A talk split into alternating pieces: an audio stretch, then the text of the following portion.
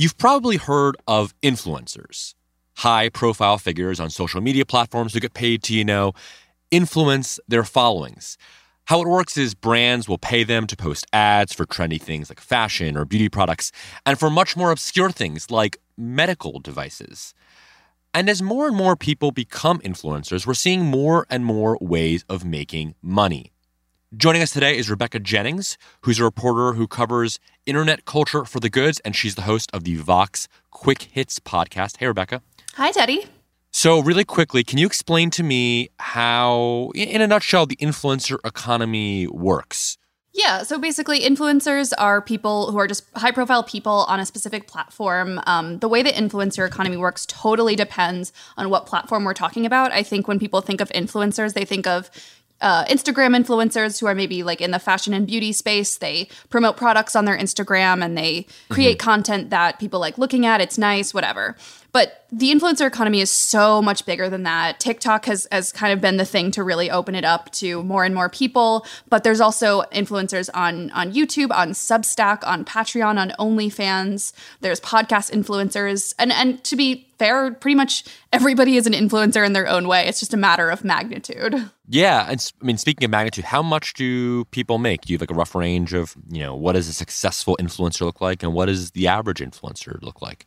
I think the influencer economy, just like the regular economy, is has a very, very wide gap between the highest earners and the not so high earners. So if, if we're talking about on Instagram, I think on the highest range, you know, like a, a Kardashian, a, a, like a supermodel, someone with a lot of um, deals with with big brands, they could make about you know a couple hundred thousand dollars just for a post on their Instagram feed, but most of their money is likely coming from, you know, larger deals with big brands or, you know, affiliate links where they post a link to buy something and then a bunch of people click on it and they get, you know, mm-hmm. some of that commission.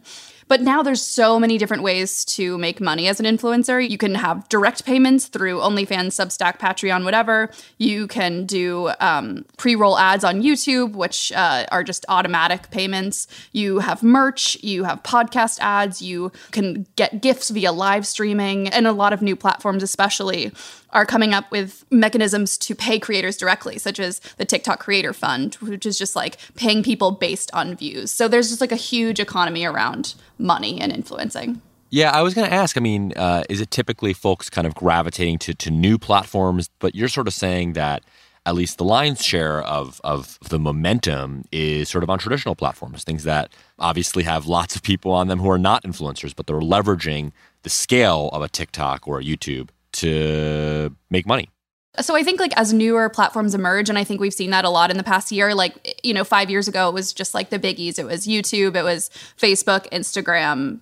That was pretty much where you could be an influencer. But I think now with Substack, with OnlyFans, with um, Clubhouse, we're seeing this huge democratization of who gets to be an influencer and of, and of what magnitude. And, and, I think platforms are realizing that people are not going to join new platforms unless they've got a monetary incentive. Um, I think yeah. the obvious example is Vine, which died because no one could make money off of it. Do folks traditionally make less money on the newer platforms typically? Oh, yeah, absolutely. I think in the first couple of years of TikTok, brands were really slow to jump on it because they had no idea how it worked.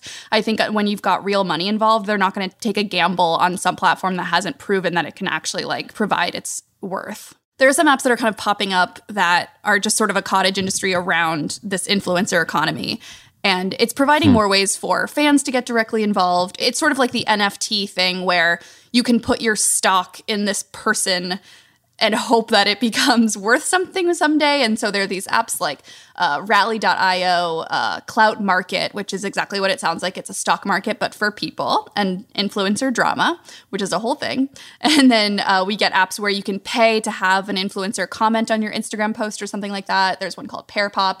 And then there's ones like called NewNew, where you can have people like vote on the decisions you make in your life. So there's all these like tiny little ways for influencers to make money, and some of which, you know, a, a fan could make money theoretically too. But I don't think anyone's really really making serious serious dollars off of any of these yet and and I mean who knows what's going to happen with them it's all very dystopian theoretically yeah yeah I'm going to say I mean the idea of kind of letting your followers you know, sort of control your day in exchange for rent money or grocery money or you know make to make it rich. Um, you know, you said it sounds dystopian.